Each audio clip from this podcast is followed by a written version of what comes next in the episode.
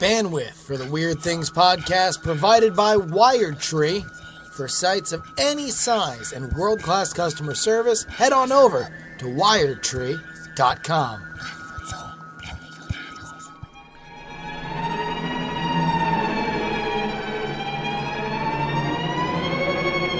Welcome to the Weird Things podcast, starring Illeana Douglas and three other schmoes. Uh, oh yeah, Brian Brushwood, Justin Robert Young, and myself, Andrew May. Hi, hi, Hello, hi. hello. Holy cow. If you're just joining us, uh, which you probably are because you're not live, uh, we just finished an hour plus long, incredible conversation with uh, special guest Illeana Douglas, whose new book is I Blame Dennis Hopper. Uh, get the plug in right up front because she has just enough time to join us for, uh, for a few minutes in this Yes. Weird Things episode.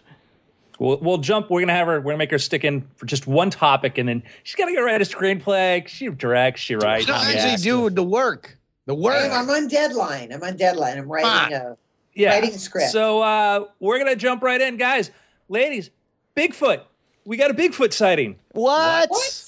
Proof. We have proof. Oh, The thank proof is goodness, here, guys. finally. I'm, I'm selling everything. I'm buying an RV. I'm gonna go hunt Bigfoot because of this video footage right here. I don't All need right, any more uh, evidence. okay, bef- maybe I'll let you guys look at it, but you're not talking me out of it. All right, real quick before we look at this, Justin, uh, Illeana, if you, if not knowing what we're about to see, all we know is that this is proof of Bigfoot.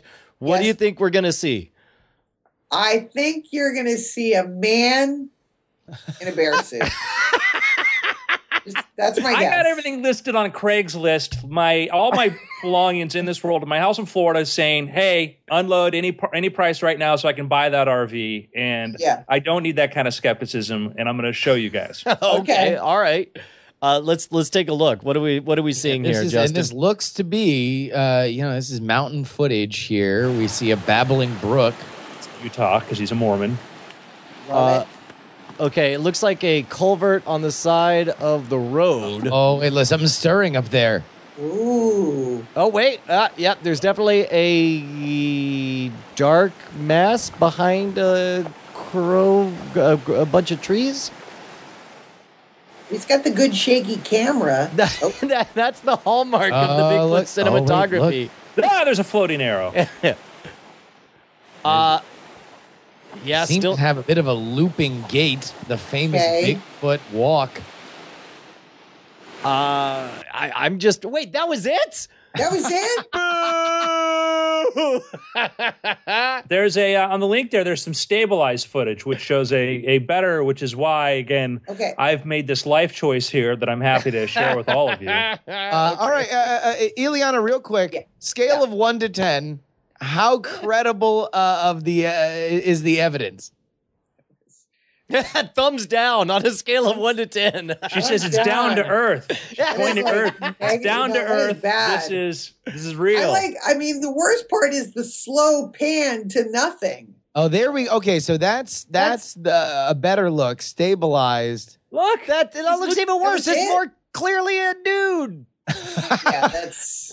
Okay, well, Brian, you say it's clearly a dude. Uh, it's obviously a humanoid.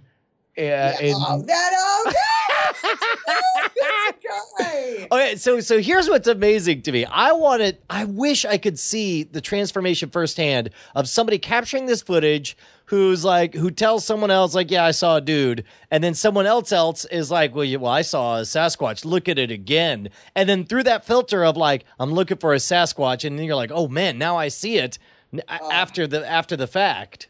Well, what I'd like to see is the video of the two guys in their garage with the one guy putting on the bear suit. you know, after after having you know twelve beers. I, is is I love how Bigfoot looks very gingerly, kind of getting through this mountain pass here. Yeah, Has has there ever been like any footage that you've seen, Illeana, that were that uh, maybe didn't make you an instant believer, but you but but left you wondering like, okay, well, I don't know what I just saw, but no, not with the Bigfoot. I remember, you know, back in the day. It's funny before there were, re, you know, everything became a reality show. I remember that National Geographic. There was there were used to be these cra There was a documentary about a guy. I think he was going to China to see the Chinese. What's the Chinese version of Sasquatch? uh, uh, uh Yowie. oh Yowie. Yowie. Uh, and there was this guy, and you know, again, smart is a whip going like got somehow convinced National Geographic to give him all this money to go to China to to search for the gave Yowie, and it was, you know, you know, I'm like very little credible evidence. I mean, they had a footprint. You know, then they went to a museum and they they were like going to people's huts and things like that, and Maybe it was just Yeti. Somebody's pointing out that Yowie's like Australian. Yeah, I, I that's that's the what I Yeti. thought. yeah, maybe yeah. that's it. The Yeti. The Yeti. Chinese. It's I, I reddish. always feel bad in in whenever there's some kind of like uh, survey of what do you believe in. Usually the heavy hitters are UFOs, ESP, uh, angels and devils and stuff, and then uh, uh, but then always down at the bottom of the list is poor Loch Ness monster and Bigfoot. And well, we had an expert weigh in on this. They spoke to a professor, an Idaho professor who believes in Bigfoot, and he analyzed the footage. And supporting my claim um, uh, is uh, he says the face is very shiny. The edge between that shiny face and surrounding hair is very, very sharp, which smacks of a cheap fabricated costume. But that's not the same as him saying that it is a cheap fabricated costume, guys. Sorry. Yeah. You're right. It could easily be real. It could easily not be real, but I don't want to call people fakers because if you do that, then nobody will send you information. Pretty soon you'll lose real things. uh, yeah. So The, listen, I think that's 100% proof. Yeah, that one's not. That one's not good. when was the last time somebody saw a Loch Ness monster? uh, wait, wait, what was the question? When's the last Uh, time? a time before camera phones. yeah. Ah, I know. You know, as Too soon as you got maybe he just uh, preferred Polaroids, the the Loch Ness monster. That was For really surgeons, you had to be a surgeon to capture a photo of him. I never know. Have you guys? I've never seen a UFO. Have you guys seen a UFO? Or yeah, yeah. some You know, a, cou- a couple of things. Uh, as always, a matter of fact, hang on. I think we. I don't think we even discussed this on the show. I saw a genuine uh, phenomenon that I could not explain out my front door. If you go to uh, uh, vine.co slash wood. that you couldn't explain. Yeah, well, I couldn't, and you'll hear me. Okay, so I'm upstairs. The kids are doing something, and then Bonnie comes up. My wife comes up, taps me on the shoulder, like, "You need to come outside right now." And we go outside, and in the stark, clear light is what I think is clearly a looks like a- circle of birds, uh, like a bunch Wow. of grackles or whatever, and it's Okay. just suspended there. Oh, those are those are birds. It looks like a smoke ring. Well, it turns out it wasn't birds. It was it was uh, as best I can guess a smoke ring, but it just sat there hovering for uh, for a good because Bonnie came and got me two or th- or I don't know like thirty seconds afterwards after she saw it. And then we came down. It lingered for a good three or four minutes. We happened to catch it at the right time and putting it out. You know, I, I was saying like, "Hey, what the heck is this Twitter?" And uh, Twitter uh, very quickly had some counter examples that looks almost the same. As best we could figure, somebody uh, somebody was uh, uh, cooking something or had uh, uh, smoke maybe uh, start out the chimney, and and it was just so still out. I, Brian, that I see these every day. Do you where?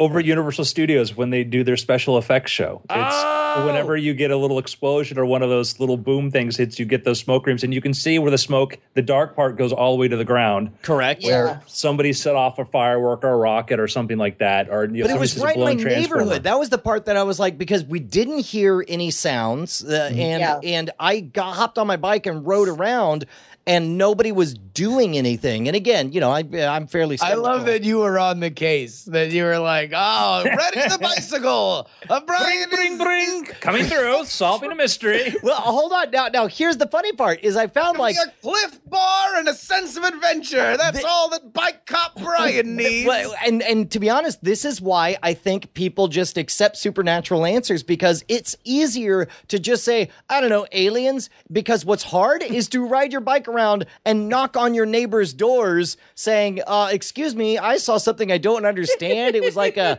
Like, black here's ring in the sky." nut again. Yeah, I, I've like I've seen the only- I've seen I, I've had ghost experiences. Um, so I do believe in ghosts. I did live in a, an apartment that was haunted. Tell I us think. about it. Can you, can you tell us about it? Um, yes, I had moved to New York, and it was um, uh, I, I'm I, the the building was called the Park Vendome Building. Now it's funny they dispute this, and I actually I did the show um, Celebrity Ghost Stories, and the Park Vendome won't like acknowledge this. Oh wow!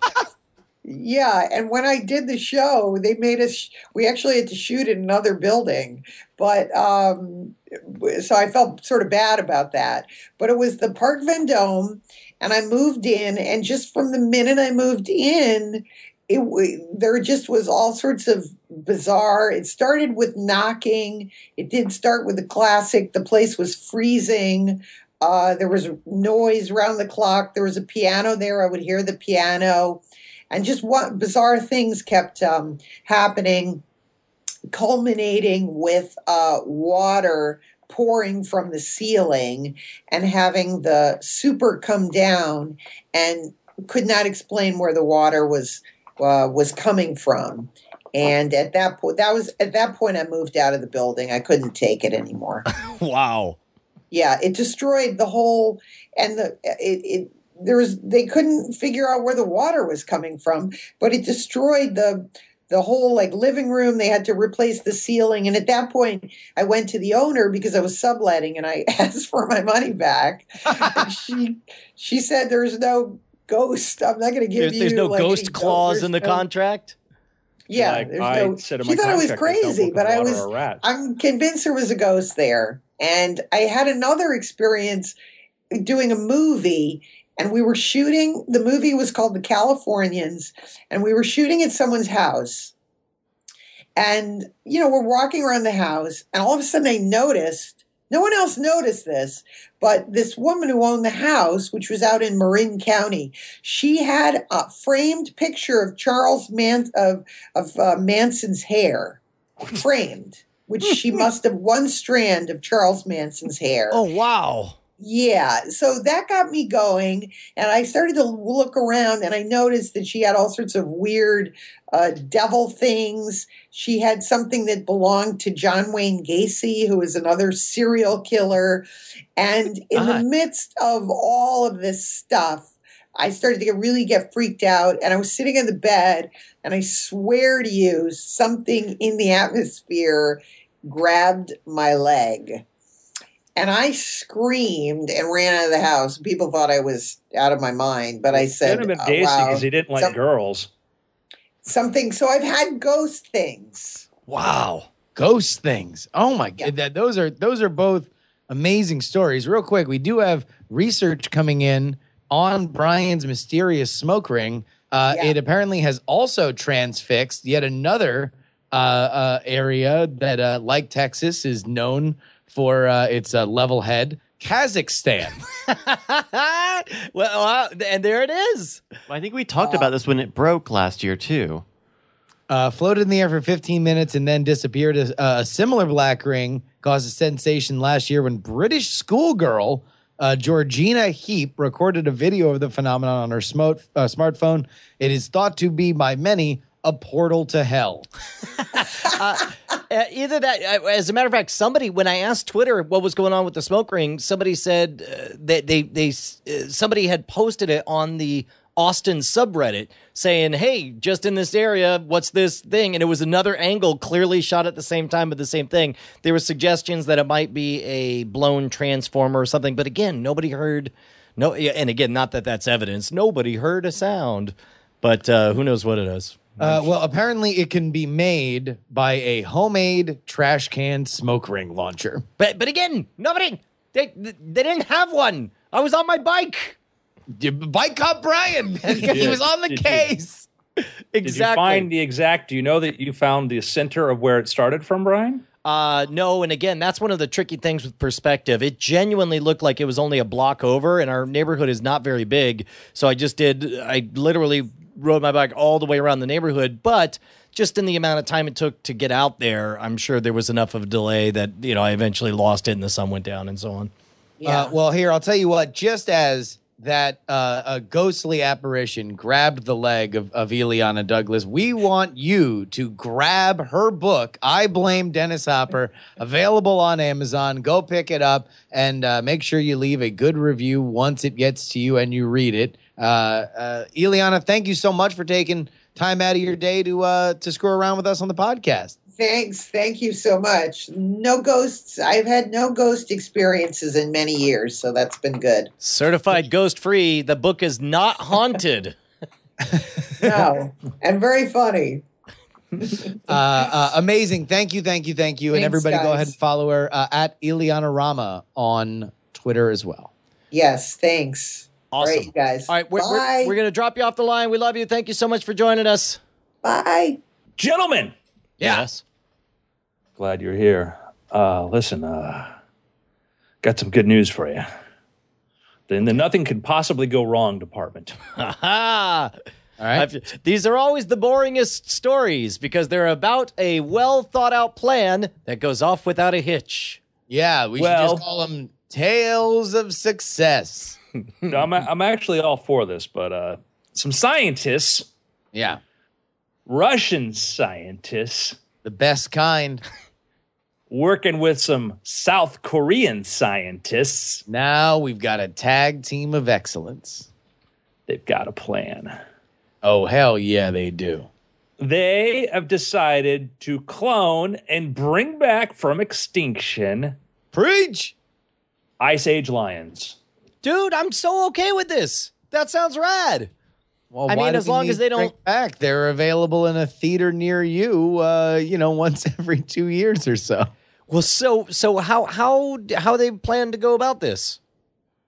They found some uh, lion DNA in a in a in a. They found some actually lions, some some like frozen like lion corpses, and they think they can, uh, you know, basically take some DNA from there and paste, using some other cat, pop it in there, and uh, they're they're using their scientific chisel, and they can uh, bring this thing back. Now, of course, I noticed on the YouTube channel that he found to the right is the totally scientific thing: breaking news: labs mix human and dog DNA. All right, look, look, yeah, that association uh, doesn't have anything to do with it. I, I remember hearing a theory about a similar thing with woolly mammoth that you would take That mammoth DNA same group. And uh, and then and then breed it with uh, w- or crossbreed it with uh, elephants to where you got fairly close to a woolly mammoth. And uh, what, what's funny is I remember when I read that I was like, "Oh man, so it's not a real woolly mammoth." But then I thought, "Well, what what does that mean anyway?" It's like it's big, it walks around, it's got giant tusks, and It looks like a woolly mammoth. Uh, you know what else are you gonna do with it? yeah, exactly. Well, and the thing that we can do now, though, is is that that's that's the old genetic engineering, Brian. That's the old way. Oh, I'm sorry. What is this? 1992? Did a little movie Yeah. just come out by Michael Crichton? I know. What, what was uh, is is is this? Am I gonna uh, go see? Uh, wait, hold on. Let me get Illeana Douglas's IMDb back. I want, want all this to just be Illeana Douglas uh, references. Oh, what am I Oh, waiting? man, am I gonna go to a, a, a movie theater and uh, uh, spend my four twenty five on Alive? Watching Illeana Douglas play Liliana Methol. Dude, I worked in the movie theater when Alive came out. I worked at that theater. So it, well, I guess it's not that time. Okay, it's not that time. No. it's now a modern era where different things happen. Different things like We have the CRISPR, we have the Cas9 techniques. We can do precise gene splicing. So if we get that di- if we get that lion DNA and we we're able to sequence it, look at the computer and look at that, we could take a little bit here and a little bit there and put it into a lion. We could then go full on. I mean, we have a lot of technologies now that we're entering the age of digital genomics.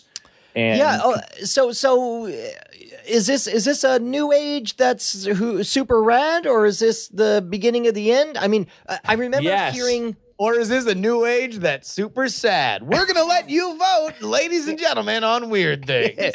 I, I mean, like, eh, eh, here's my question: Is once you uh, once you uh, enter the cheat code for genetics, I mean, hypothetically, when I played Doom, it was really scary because I was worried about dying. Then you type in the God code. I was no longer worried about dying, and I saw no need to preserve ammo or to, to act responsibly in any way because I knew nothing mattered, and no matter what, I would make it to the end.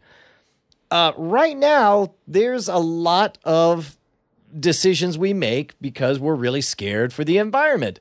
But it seems like once you reduce the stakes, when it's all of a sudden it's just like, meh, just make a whatever. Like, does that reduce the need? I, I mean, obviously, well, I don't know. Or does it? Does it reduce the need But, for right, so wait, is your question that we're just going to usher into a, a culture where we're just murdering animals? Yes. uh, uh, what does it willy-nilly? matter? We, if we could bring them all back and improve them and make new ones, then then why bother to save any of the old ones? Andrew? I Brian has a kill that- spree that he wants to go on where it wipes out animals indiscriminately because science. Justin, this is the guy when we brought up the idea of, and this is a concern of Stephen Wolfram now, apparently, too, of AI creating virtually fully sentient individuals inside its memory banks to test things, then wiping them out in mass.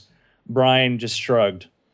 I mean, that's uh, That's my favorite lesser known Ayn Rand novels. I mean, as as an author, you do the same thing. You invent people, and then you give them interesting stories, then you kill them. They're representations of There you people, go. Brian. They're Brian not actually has leveled people. a charge that you're an animal murderer. You- you- how do you respond? I mean, I, I, I again, I'm not pro it. I'm just, you know, from the philosophical discussion standpoint. Just saying, hey, listen, uh, like I'm not, I don't do drugs, but if people are doing drugs at the party, you know, what am I gonna do? in, in an age where you can make whatever creature you want, does it does it reduce the uh, the ethical responsibility to preserve what's there, knowing especially that nature hits the reset button? You know, we're on our sixth ma- mass extinction. Uh, if we have the ability to recreate any of it, I mean, do do we have an obligation to go back and recreate all of it? So, like, the, maybe the idea being that, like, all right, so we got these animals on the um on the endangered species list, right? Like, the idea should be, hey, let's just start cloning them now instead of preserving them. Or I, yeah, I think, and to Is, answer is- that question, is that, I is that hit to where you want to go, Brian? Or yeah, well, and again, that's not me saying that's what I think we should No, we do. know I'm, I I'm asking why I- can't we? yeah, yeah, yeah. No, I don't think you're. I don't think you're. I don't think you're Hitler, Brian. Okay. I, I know you're asking a question. I mean, Um, animal I- Hitler. Like, let's let's come on. Like, let's ask. Let's get to the question. So my my I Brian, I think it's a very good question because on one hand we do things like seed vaults and things like that, and we're trying to preserve these things.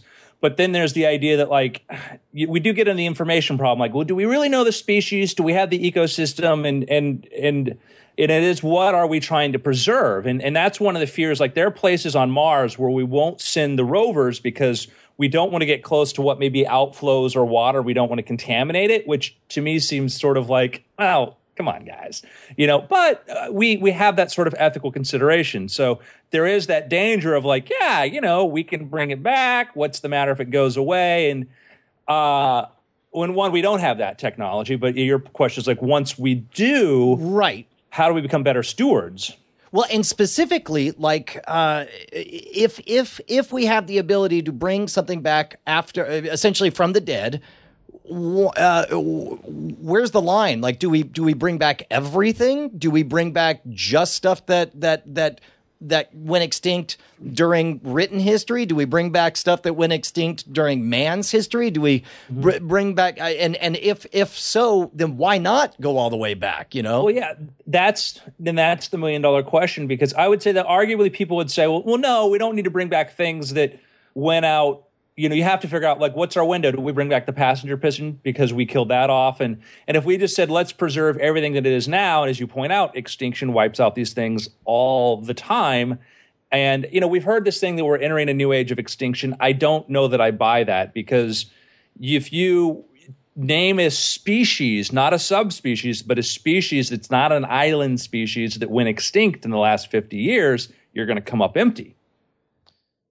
Uh, There's also, I guess, a question of like, you know, if you're bringing something back, like, like they're not gonna, if if they are the, these scientists, these these Russian, South Korean scientists, if they bring back a ice age lion, they're not just gonna release it onto the streets of Seoul, right? Or just you know uh, push it out of a moving car in the hillside. Like it's gonna be kept in captivity. So anything that you're bringing back, you're bringing back to take care of, right? Yeah, I'm not really worried about that at all. I was just trying to start us. Well, no, no, no, but but I mean, but but to the larger point about about uh, you know extinction, like if if either you are breeding something that you believe can live right? And and you are you are reintroducing into an environment because you believe it will be genetically successful, or whatever gets brought back, you know, uh, is going to be something that you keep. So the question is, uh, what gets brought back? Well, things that people want to take care of, or things that people think will still be ge- uh, genetically viable. Well, that's interesting too. In a in a world where zoos, in a world where we're seeing the end of circus performing animals over ethical concerns,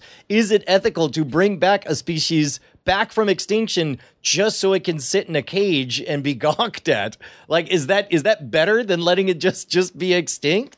I think that I think that we would have there would be big arguments about quality of life. You know, one of the things we talked about a long time ago, which I absolutely love, was the idea, and this is not something I advocate that we do next year, but maybe hundred years from now, is take part of Yellowstone Park or some ecosystem there and create a you know a Paleocene environment. Create something, go back and put mastodons there, put creatures of prehistoric ones there. Not because they need to be around, but that would really be cool to create actually if we get into this era of which we, we solve energy and transportation in the way that we've we've solved you know some other problems previously if we get to that level of technology and we don't aren't worried about the space you know the living space i love the idea of like man yeah let's take let's take a big chunk of the united states and make it this old environment. Let's go take uh, parts of south america. Let's make dinosaurs real. You know let's put some velociraptors in venezuela Now, is it is it possible to make dinosaurs uh, given the change? Uh, there's so much less oxygen in the atmosphere. Wasn't that part of it? Is that they could only be that big because of the oxygen rich environment? that would be a problem. If we brought back a dinosaur actually as they existed, they would be wheezing all the time. You would have to go in and alter their lung capacity to help them increase We'd have oxygen. to bring back dinosaurs, custom dinosaurs. No, never mind. Sorry. I'm, I'm okay with that. It's a great name. I mean, well, I mean, anything that we would bring back from another era, right? Like, would have to have some level of accommodations made for the modern society that it is living in, either environmentally or, or even just to reintroduce it, right? Like, you know, like it, it's going to be a bit of a trial and error to make it live successfully again. Uh, and uh, I, I don't mean to, to start a, a, a forest fire or anything, but but did did, did I hear right? I, I had not heard uh, the the claim that that only subspecies have gone extinct, no species in the last fifty years. Is that is that real? As far as uh, the only species that we've had that have been lost, and not subspecies, species that have actually gone extinct, uh, like would have been island species in very, very small, you know, environments.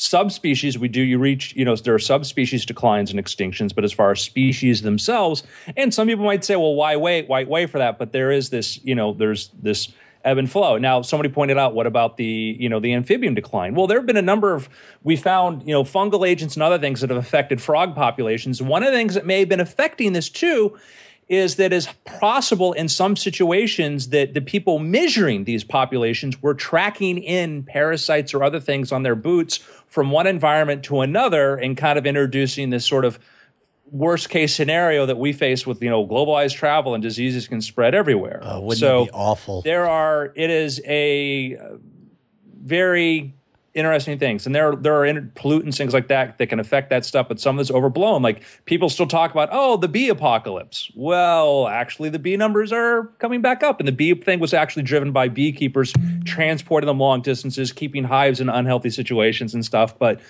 people don't want that message. Well, and uh, Dirty I guess beekeepers always messing it up. I, I guess the other factor is is when you said in the last 50 years, my brain said in a long time. But then I realized last 50 years means starting in what 1966. It's like 1966 was was was the heyday of when we of of, of, of environmentalism and and and you know protecting uh, species that seem threatened or whatever. So I guess I guess I could believe that. That's that's And amazing. Certainly nothing's gone extinct since 1987 when Illeana Douglas played her first film role, Mother in Park, in Hello Again. I mean, that's scientifically for sure.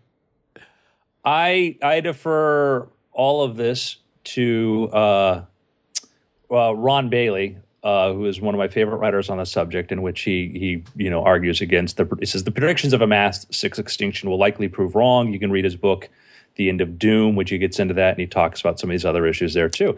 And this is not an argument. None of us here is making this thing like, "Hey guys, then you know, let's let's start burning those garbage, those plastic bags in our backyard, and let's start polluting our streams. Let's doing all that too." All not at all. Out. Not at all. Oh, We're just darn. yeah, except for Justin. But let's let's let's let's act on evidence. I mean, or good- or if the universe is simulated in a in a computer simulation, uh, simulation, in which case I I advocate it. In that case, Brian's entering the God code so he can uh, just murder uh, everybody with this gun ammo, uh, gonable gun. That was uh, that, was- that one ended poorly. That sentence. That was not- is, uh, wa- was it was it the most murder that sentence. Yeah, oh. Was it the most recent Peter F. Hamilton novel where uh, the very pragmatic lead character, Nigel, uh, rolls his eyes about the recreation? Like there was some, what do they call it, sanctuary or, or uh, something. Basically, they, uh, in all of humanity's infinite resources at some point in the 22nd century, as if to, because they feel so guilty about how they trashed the first Earth, they, they essentially make an exact copy of Earth that's totally without any humans whatsoever just to be it. And he's just, and Nigel's just like, what was the point of that? Why did we do that? it's just Yeah. like, it was a lot of resources for a planet nobody's on. Uh, it's, I don't know, it's fascinating to me to think what you can, if you could do anything, what, what should I mean, you I think do? there is just a, a, a good thought experiment. Is you know what is the natural world, and where do we fit in it? Because it's it's a philosophical idea that I think is, I think everybody believes they're on the same page on, and I don't know if we are. You know, I think that it is something that that is has a more varied. People have more varied answers to that question than you might expect. Well, so so let's say let's say you get your wish list. We have unlimited technology, unlimited resources, unlimited. We can do anything. Uh, from the menu, do you pick freeze where we are now, or or from the technological menu, do you pick um, uh, keep our energy use exactly where it is, but make it all solar and wind, uh, and and and carve out increasing swaths of unused land? Eh, wh- wh- What would you guys pick? I, I'm I would go for the other option, which is you know use as much energy as we want, but from more efficient sources like fusion. I think that you know I I'm I I, I may sound like you know the nut job here, like oh fusion fusion. No, I, I think it's a very real technology that we will arrive at at some point. When that point is, I don't know, but when we do get there, then that it becomes a different question. Electricity electricity was such an incredible invention that that we in the modern world take so much for granted to the point that we're trying to prevent people in the third world and lesser developed countries to have the same level of access to it that we do because we have no idea how helpful it is. You know, you get into an elevator, you don't think about the fact that it's going to move up to the top floor because somewhere cheap electricity is powering this thing. You know, we cook our food indoors on electric ranges where meanwhile one of the leading causes of death in the world is people in the less developed world who have to burn wood or dung inside their huts to cook their food and it is killing them. It is a far greater effect on their their, their, their life their life expectancy than actually pollution from cars or global warming. Yet we want to worry about our first world problems of like well you know this things and those things are real problems but the one that's killing the most people right now is a lack of energy a lack of access to cheap energy electricity et cetera. So I think looking forward to is, you know, as we solve these sorts of problems, we'll have other ones, but sorry, a little frustrated. Uh, Woogie in the chat says, just tuning in, but isn't nuclear known to be the safest, cleanest we have?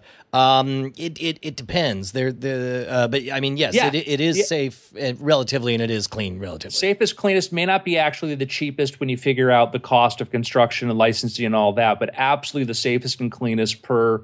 You know, I you would. Uh, I mean, you you might be able to make the argument to say that like with with. Uh, solar and wind, but we haven't had those really in large scales. Like, oh, well, Denmark uses that. There are four people in Denmark, you know, um, you know, but uh, you know, there, there might be, they yeah, there might be an argument that you know solar might effectively be even more because there are people. We have numbers of people who have died because of trying to working around nuclear materials and been in those environments, et cetera. The number of Russian sailors who never saw their 50th birthday because they were inside of these dirty reactors are actually Russian reactors that were, you know, on land that weren't properly shielded. So there is, you know, an argument, but I would say the largest scale you know, absolutely, probably it is.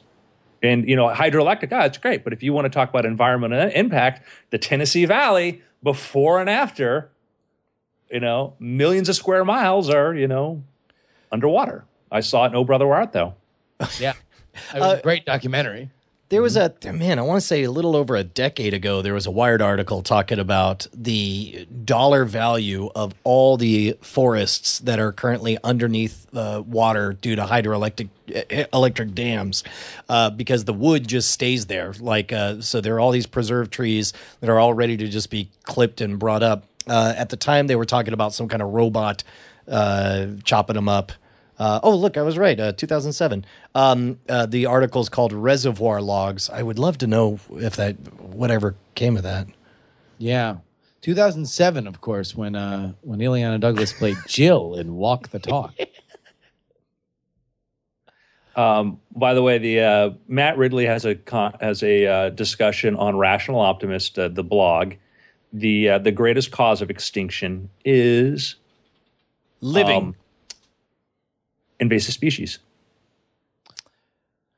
And so- oh, so, uh, but you know, and I mean, I I always hear about invasive species because we try to move something in to solve another problem, and you know, we we we move the birds in to eat the ants, and then the birds go crazy, and then we have to bring in the snakes to eat the birds. Well, there there was the uh, the very strange scientific case of the old lady who swallowed a spider to catch the fly, but then she had to swallow a. Yeah, he, he A points out the rats, cats, got goats, and pigs, and particularly one of the places they affect the most is when they get into an island and they completely wipe out a source. And those things are introduced by guess what? Us, you know. So it's not like uh, you know we can you know those damn rats and their ships they built to to get there to eat everything like this. And so and again, we're our argument absolutely is for intelligent stewardship of these things, but understanding these problems in much more than just a knee jerk hysteria, you know, that, oh, everything we do is wrong. Well, no, we do good things, we do bad things. And our opinion on extinction has changed radically. You know, when Lewis and Clark first went out to go find, you know, go explore America, one of their mandates from Thomas Jefferson was, hey, uh, if you can find a mammoth, bring it back because they'd found evidence of woolly mammoths. They'd find these tusks. They found these things. They knew they existed in America at some point. And the idea that an animal that existed once could no longer exist. That's why dinosaurs, the study of paleontology, was so recent, was because when people did find bones, it was hard to make sense of these things. It's like, well, they have to be around there somewhere. People did not accept the idea that these things did go away. And Oh, yes, that's fascinating. I I didn't even think about the the fact that the very I mean, given the fact that Origin of the Species was written in the 19th century, uh, the very thought of things going extinct. Uh, I guess was is only a couple hundred years old, so of Mm-hmm. course you would believe that there would be dinosaurs down by the equator. All of the tales of explorers coming back saying, "I found this critter or that critter," you would buy. And it was, you know, one of the things that sort of changed that was as we started to explore and, you know, we'd go into, we find the Hawaiian Islands, Polynesian Islands, et cetera, places like there. And you would have these sailors, you know, people would write accounts of, oh, we ran into all these, these, these nice big dumb birds that sat around there. 50 years later, somebody would go there. They weren't there anymore. And you couldn't find them. And, you know, and that was in there. We don't know how many species, we do not know how many species we lost in the last 500 years. And we've lost a number of species in the last 500 so years, absolutely have lost a ton of species. That is absolutely certainly true. Right, our attitudes about these things have changed radically because we didn't know. We didn't know these pretty things could go away. Not to say that we're better about it now or as best as we could be now, but we certainly have changed our mindset on it. But a lot of what we talk about is there's a lot of noise in that data, and we hear a lot of alarm when the noise says one thing and not when it says something else. Uh, you know, a really good, you know, what's helped a lot is in some ways you take Georgia Pacific. They have paper trees, right? They have forests filled with paper trees, and what Georgia Pacific has tried this, they want to continue because they own these forests and not because they're leasing them at, cheap rates because they actually own them and have to preserve them. They're doing really good wildlife management there to maintain you know sustainable forest and all the wildlife that lives there.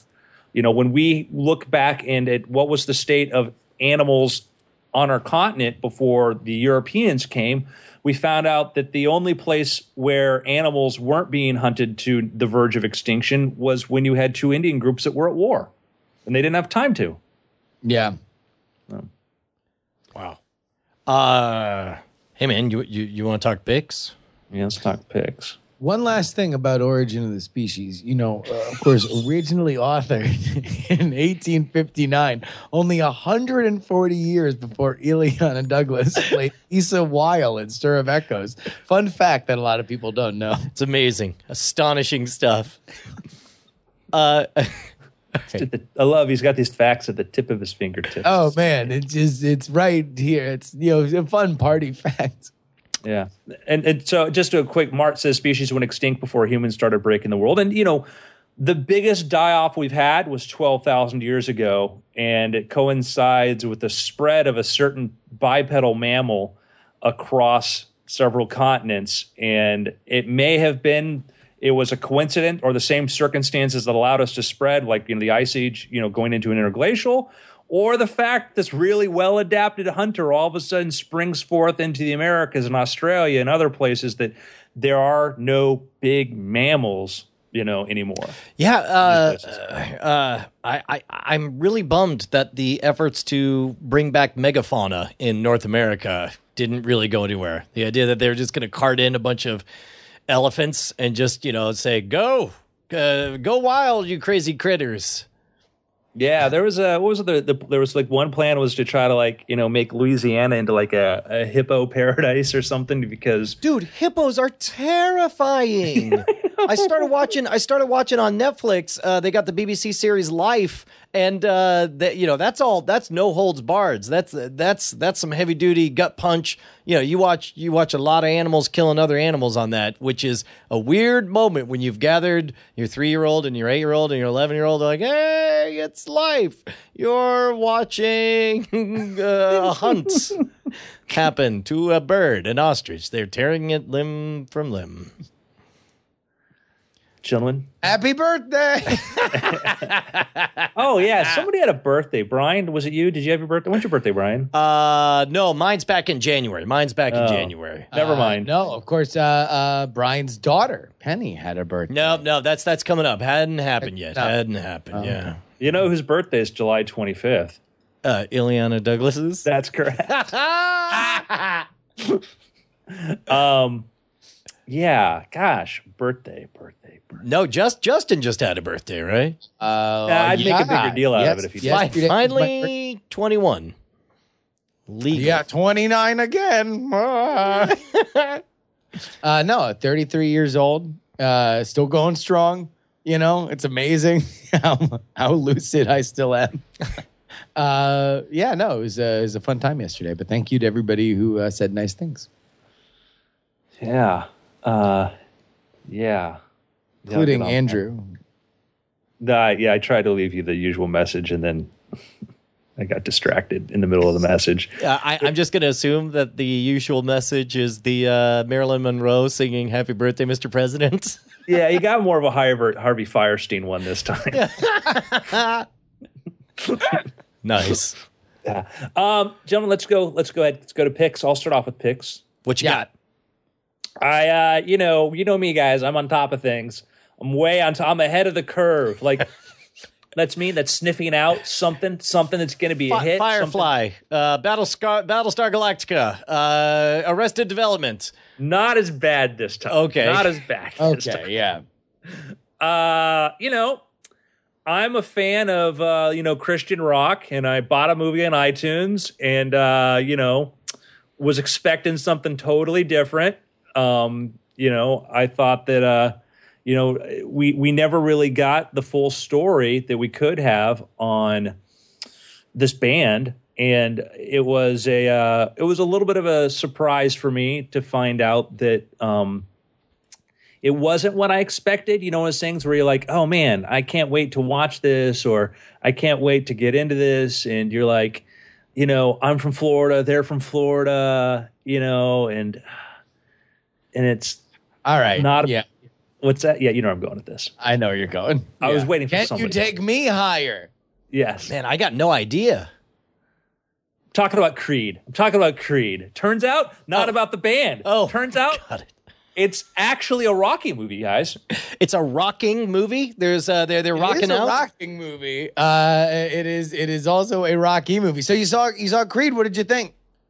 I I I loved it. I absolutely loved it, and it's it's you know I had the benefit of of you know everybody else who kind of you know went in there to go see it early on kind of had to take a risk on like well this is you know it's, you know as Chris Rock says Black Rocky? Is this going to be good? Is this going to be good? And um I you know people like and people I put on Twitter I'm like hey I just saw this. I loved it. People like oh what do you think of Stallone? I thought Stallone was great what I loved was the direction I thought Ryan God. Coogler was like it's an amazingly well directed film I was just I and he wrote the screenplay I think too with uh let me see who else he wrote it with um just let's give credit it was so it was directed by Ryan Coogler and the screenplay was written by Ryan Coogler and Aaron Covington. And I thought every ca- Rocky character, Baby Creed's character, his girlfriend, I thought all the characters, everybody was really well developed.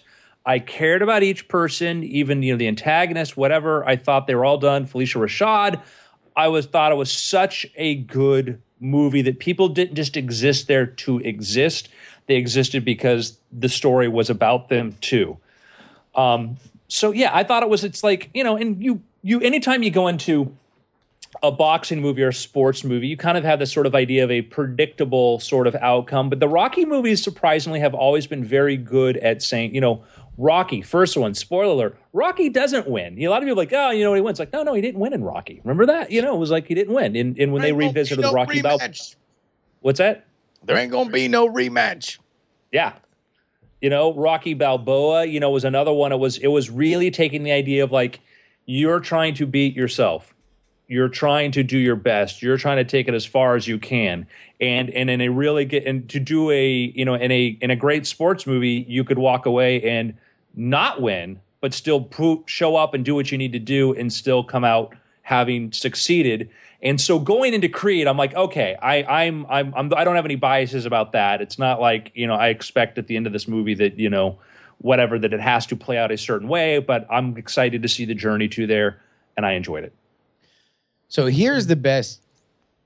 You know, the the ultimately, Creed is a story wherein you have to, uh, if you are the director and writer and and everybody, you have to get the audience to cheer for a rich legacy kid to beat a poor wrong side of the tracks fighter uh, uh, in his hometown and embarrass him, right? And we get there, and it's so amazing. It is uh, the best directed Rocky movie ever, uh, and and it it's one of those.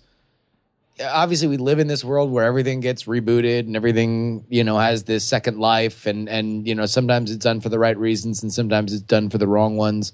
Uh, this is in every sense uh, for the right reasons. Like this is somebody who is really, really, really, really good, both uh, you know in writing and, and directing and, and acting. M- Michael B. Jordan's fantastic, and I thought specifically Coogler for for director and and Michael B. Jordan for for actor was something that probably should have gotten Oscar consideration. I'm gonna just a little side plot point. His challenger was not poor. His challenger was basically Conor McGregor, but as a boxer. I mean, he's he was facing going off to prison, but he was a wealthy guy. Was he a wealthy guy? I mean, he was wealthy from fighting, right? Yeah, yeah, yeah. Yeah. I mean, I, I, I all I'm saying, I, A, a guy get- that started I don't want to get into the weeds got on you. this, Absolutely, got you, got you, got you. It, it- it's it's just a, a you know it's a hard thing. It's I mean like it, it's it's a it's a huge challenge. Why are we cheering for the rich kid? Uh, and not to say that a guy that wasn't rich, right, or wasn't successful, but in, in another movie that very much Creed as the bad guy in the in the original Rocky movie could have been the bad guy, right? Uh, his his son could have been the bad guy. So uh, it, it really really was uh, uh, really great, and just what one of the things that stuck with me after the movie was how Coogler played with the score. Like you the score is such a huge part of a Rocky movie and so often he would like tease you to the point that you're going to get to an element of the score or have the score sort of echo uh, uh, elements of it and then and and yet deny you that experience to the point where you're you don't feel by the end like oh this is just a rocky movie. They're going to run us through the rocky paces and you know here's a montage and here's this and here's that. You kind of get all that. They hit all those bases but it's it's always just a little different to the point where when you are really at the point where you want these Rocky tropes the most, they're there for you, and you're just like like yeah, you're so jacked for it. Did, did they did they pull the magic trick where it's like you forget that it's a Rocky movie and then those tropes happen and you're like, oh, it's a Rocky movie. Well, what what they did, which is really cool, is because in the in the in the Rocky universe, Rocky is famous. You know, is that Rocky Balboa is a legend. People know who he is, and, and there are iconic moments that that if you were in that world that you knew. And Apollo Creed is a guy that has a leg, a legacy now, like Muhammad Ali. So you know, there's there's a couple points where it's sort of like you get these things because people around there know that was a thing Yeah. you know, if like, you know, you listen to bicyclists talk back in the day when Lance Armstrong was a good guy about like when they got to go ride with Lance Armstrong, you know, like Yeah. uh, or right along, we saw him and next to him and what people talk about what that was like. And so you kind of have, there's certainly tropes like that. They use it. So they kind it makes sense, I guess, in this sort of, in this world, you know? But, but I mean, to, to your point, Brian, you know, there's you're you're you're never really far away from a scene in which Sylvester Stallone is playing Rocky, which kind of you know obviously brings you back to understanding what universe this is in. But there are plenty of scenes where it, this is about uh, Creed and his girlfriend, or Creed making decisions about where he wants to go in life, and, and those don't feel like Rocky at all, and and they are just really, really well, well done scenes. And really, to be honest, you know, uh, the Rocky movies are, you know, and they got better action wise as they went along, but it's like the action and the fight scenes in this movie, specifically his his debut and and the final one are amazing for for very very different reasons. The first one is is an unbroken shot that is just awesome, and the second is uh this like in in lesser hands would feel audacious in how they switch styles almost per round to kind of tell this larger story of of the fight. It is it is you know I think it would feel kind of ADD in in a lesser director's hands, but it it, it fits so perfectly in this one. I loved, and I loved really how they dealt with the idea of what would the legacy have been of Apollo Creed in this universe. You know, I love that. And there's, you know, you there's a in uh was it uh, was it Rocky two? Was it were we at the end where like he and Apollo go have their you know it cuts away you know they're going to go have their own private fight. Yeah, Yeah, they're they're know. gonna they're gonna break. They're, at, they're at the end of Rocky like, a- three, right? Like like he he defeats Mr. T, and then they're just uh, in the ring together, and then and then punches, then it freezes, and it goes. which was a fiend. great thing. And Yeah. here you find out who won. You know, you find out who won, and it was such a, it was such a, uh, the the way that even though Apollo Creed is off screen, the idea of what space that, and it, just to the credit of the screenplay of just how they said, okay, how do we. Where what does that legacy mean in this day? You know, what would the legacy be of you know of a Muhammad Ali or George Foreman or somebody that effect? you know, and how would that that ha- not just Rocky's you know legacy, but his and and just sort of placing it. I just I loved that. I really really loved that. Uh, yeah, man. If you haven't seen it, it's available everywhere on on uh, VOD. So uh, check it out. And and Ryan Coogler, uh, you know, great great director, and uh, you know another great director that's being brought in by uh, Marvel to do Black Panther. So And we're getting Creed two apparently. Yeah, Creed two, which which uh, you know uh, Coogler's not going to direct, but I think it's it's it's exciting, and you know gets more. Uh, you know, Michael B. Jordan is is fantastic in this movie, and you know we, we talked a lot about the acting and the writing. Uh, Would, would but- you mind if if Sylvester Stallone was not even in Creed two at all? Like like at this point, you're invested enough in in Creed the Younger's story. You need to give a send off to him. Yeah, you know, which, yeah, I mean, I think he would. Uh, it's better if he plays some part in it because the movie does revolve around Creed's relationship with Rocky, and and you know there is enough kind of Rocky pathos that we have our own little Rocky story in the middle of of, of the movie.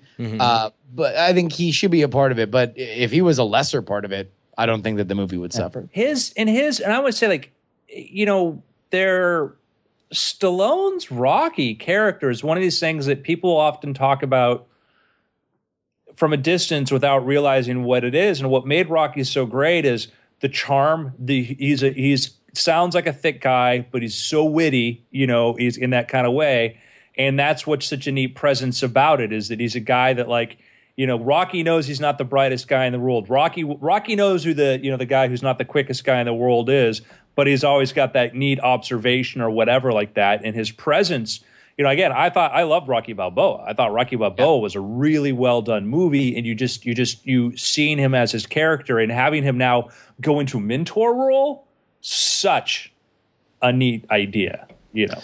So- Well, and and you know, uh, especially the, the first Rocky is very much a uh, a, a, a ethnic story and in, in, an era and a, and a neighborhood in Philadelphia where where being an Italian like is its own unique thing, you know, and this does not shy away from that.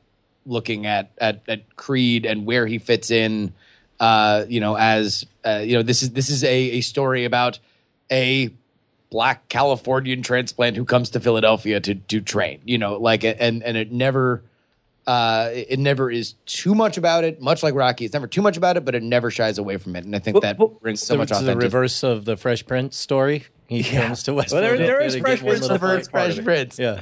Yeah. It's but what what I always like too is that that I, I like the idea that it wasn't about race, it was about culture. Yeah. You know, you, you know, you, you're you're in the middle of Philadelphia culture, and, and you see what Philadelphia's culture is like versus L.A. culture, and or black culture in in versus L.A. versus Philadelphia and stuff and all that, which I, I dug a lot. Was the idea like, oh, this is really cool because it's it's not it's not about the race as much as culture, which I enjoyed. Yeah. Oh no, definitely. And and and the idea, like you know, that that in and and without spoiling stuff, you know, like the, the you know their black biker culture is like a big thing in Philadelphia, and like that plays a part in in in the movie, you know, and, and in a, in a very pivotal scene that is echoing of another scene in in the original Rocky. It's really rad. Uh, hey, I have a uh, I don't know. I guess uh, uh, two half picks. Ne- Neither one is is like When fused together, the temple mouth You- opens. You know what? Actually, let's let's explore what my two picks fused together would look like. Yeah. Uh, one is, of course, House of Cards is back and wackier than ever.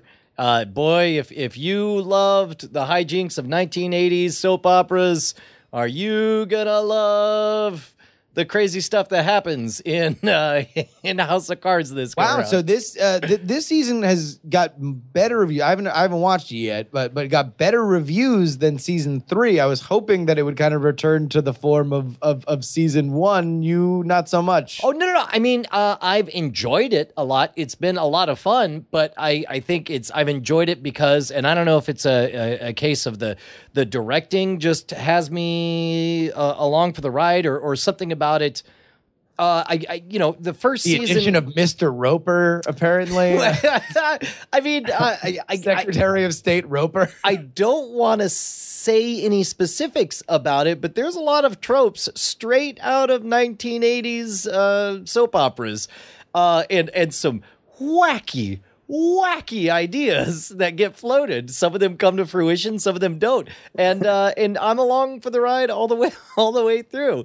Uh, and then uh, my the other half pick is uh, is Great Minds with Dan Harmon. The second episode came out uh, in which he he meets Ernest Hemingway uh, and discusses writing. and like uh, he's like, "Oh well, I- I'm a writer too." And Ernest Hemingway's first thing he says is, "Oh, how many wars have you been in?" and Dan Harmon's like, um, um, "You know, Fallout 4," and he's like, "Oh, there's a good war."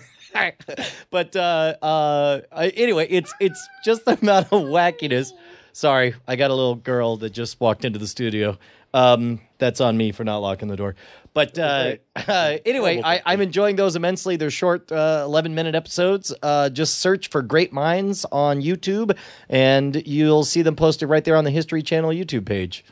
Uh, yeah, I can. Uh, I, I'll, I'll vouch for Great Minds. Uh, I, I I liked the first one with uh, Jack Black as Ludwig von Beethoven. Uh, I loved the second one. Scott Adsit plays uh, plays Ernest Hemingway, which is so great because Scott Adsit. on 30 Rock and, and a lot of other uh, shows has this history of playing these downtrodden, beaten uh, men, right? And and so for him to step so confidently in in this uh, comedic uh, Uberman version of uh, uh, Ernest Hemingway is just uh, just awesome. I think it's it's it's it's really really funny. I also enjoyed the uh, the the very very brief like greatest hits of all the awkward confessions Dan Harmon has made on his podcast Harmontown over the last three or four years, just crammed into a montage of, of it all at once. Uh, it's Yeah, it- including a few that he hasn't made at, at the end, and you're like, all right, well, I guess No, I'll look forward to that one true. coming up. Uh, Uh, all right, my pick. Uh, I mentioned it in after things, uh, and if you're listening to these in order, then then we talk very briefly about it with uh, with one of the stars, uh, Illeana Douglas. Is action. Uh, I love action. It was one of my favorite shows when it came out. When it came out on DVD, I bought it immediately. Uh, it is super super fun. You know, Jay Mohr is is you know probably my favorite thing that he's ever done. Illeana Douglas um, plays a hooker who uh, is hired by Jay Mohr, but uh, he then quickly realizes that she is a better production, uh, uh, you know, a, a script reader and and production executive than she is a hooker, and uh, you know comes along for this ride. It's very much you know a a a, a love letter and uh, well maybe not a love letter, a, a scathing critique of entertainment in the late '90s when, as it turns out, there were a lot of really interesting things uh, happening. Uh, you know, it's uh, you get caricature uh, versions of the Wachowski brothers and uh, the, the the Weinstein's and When they were uh, brothers. You know, the the birth of independent movies and and what you know was popular in, in blockbuster filmmaking. So go ahead and check it out. It's it's really uh, it's well done. I'm sure it's on uh, iTunes or whatever, but check it out. I, I have one more pick, guys. oh yeah, what is it? Rick and Morty season three. Oh yeah, that's right. The news just dropped. Coming. I mean, I haven't seen it yet, but I'm sure it's going to be the best All thing right, ever. Wait, can we can we have a conversation about this? Because news, and I believe you me, I'm very excited for Rick and Morty season three. Uh, I'm glad that Andrew watched it before anybody and introduced it to everyone. I this the news was Dan Harmon saying that that it was going to happen at the end of this year and it's going to be 14 episodes. While I believe wholeheartedly that it will be 14 episodes, uh, I don't know if I trust Dan Harmon at a random uh, you know Magic City Comic Con uh, to uh, that, that that it's definitely going to come out by the end of Well, the year. I, I, I believe it because it's out of his hands. Uh, like by for the production schedule that it takes to make animated features, the script's already uh, like his work has to already be done by now, and so now it's just in the hands of uh, some kids over on the other side of the planet. Well, I mean, listen, I, I, it, the keyword was targeting into the year. It may not happen. These things get pushed. I will take this, Justin, over maybe 2017 sometime. yes. oh no no no no! I, I, So I- shut I- your mouth. I think it's Why do you hate it? that we're seeing shots of like uh, uh finished scripts and stuff like that. All awesome. I'm very very excited for it. But like I I, I don't. I, I, all I would say is that let's let's not all be disappointed if this gets moved into first quarter 2017. I'll take first quarter. Dude, Yeah. I'll take whatever they're dealing, man. It's that that, that thing's Yeah, batting it's a great. thousand.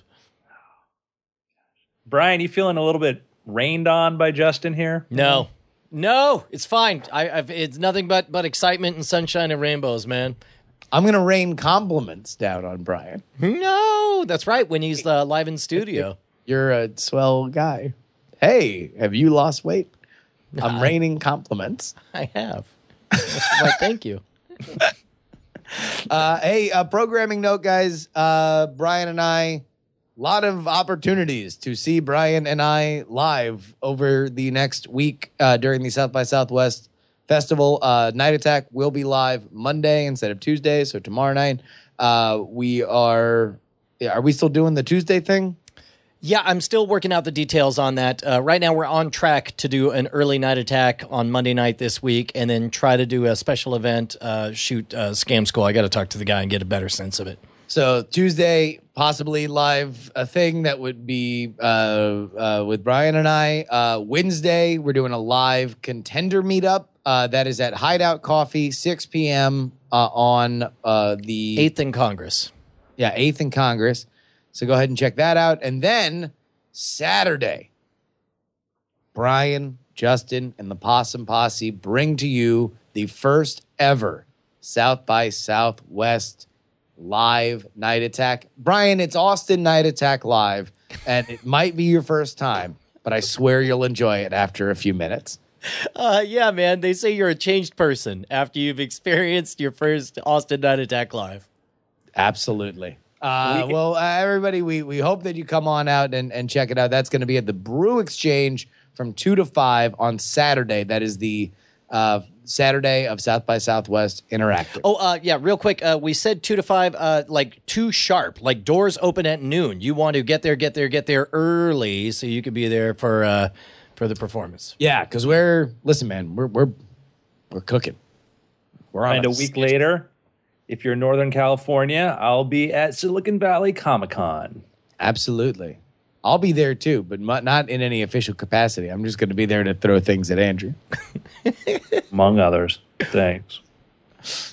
No, Gentlemen, I throw compliments. I'm going to wad up compliments. In the middle of his Hey, performance, Your eyes sparkle. you look nice. gentlemen, Mm-hmm. It's been weird without Illeana Douglas here. It has. It has.